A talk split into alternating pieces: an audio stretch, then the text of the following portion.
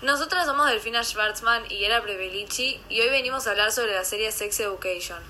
La serie trata sobre un chico llamado Otis, que a lo largo de la serie va descubriendo su cuerpo y qué hacer con este.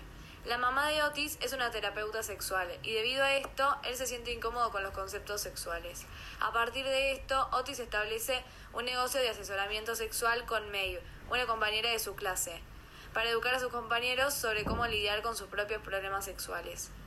Esta serie fue lanzada en la plataforma de Netflix el 11 de enero del, del 2019 y un mes después del estreno se anunció que se iba a producir y publicar una segunda temporada.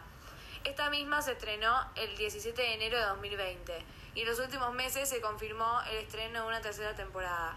Sex Education es una serie que califica en los géneros comedia, dramática, comedia sexual y drama adolescente. Tanto el elenco como la serie para distintos premios. Entre ellos se encuentran los premios de cine y televisión en línea y el Premio Nacional de Televisión. La filmación de la primera temporada tuvo lugar en su mayoría en Inglaterra. Las escenas que son ambientadas en la escuela secundaria Mordale, escuela secundaria en la que sucede la serie, fueron filmadas en el antiguo campus de la Universidad de Gales del Sur. La serie Sex Education tiene una calificación de aprobación del 91%.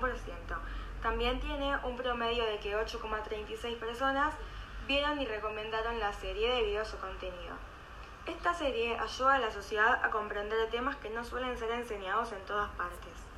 Es por eso que se puede aprender un montón de contenidos de esta, ya que trata sobre la ecuación sexual. De ahí proviene el nombre. Los actores no solo hablan de estos temas como si fuese una teoría desconocida para la sociedad, sino que también accionan sobre estas.